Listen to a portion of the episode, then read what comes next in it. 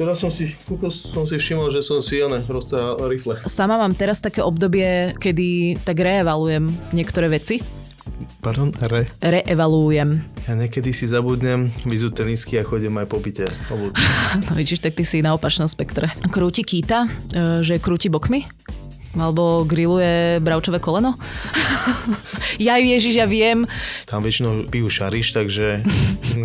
tak je to aj náročné tým pádom. je, to, je to náročné. Pre mňa je táto otázka veľmi jednoduchá, pretože ja mám priateľku a o, nešla by som s ňou žiť na Slovensko.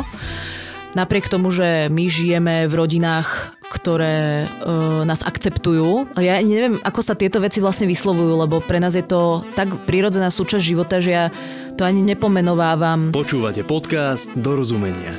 Z dielne Československej iniciatívy, ktorej stále záleží na tom, aby sme si rozumeli.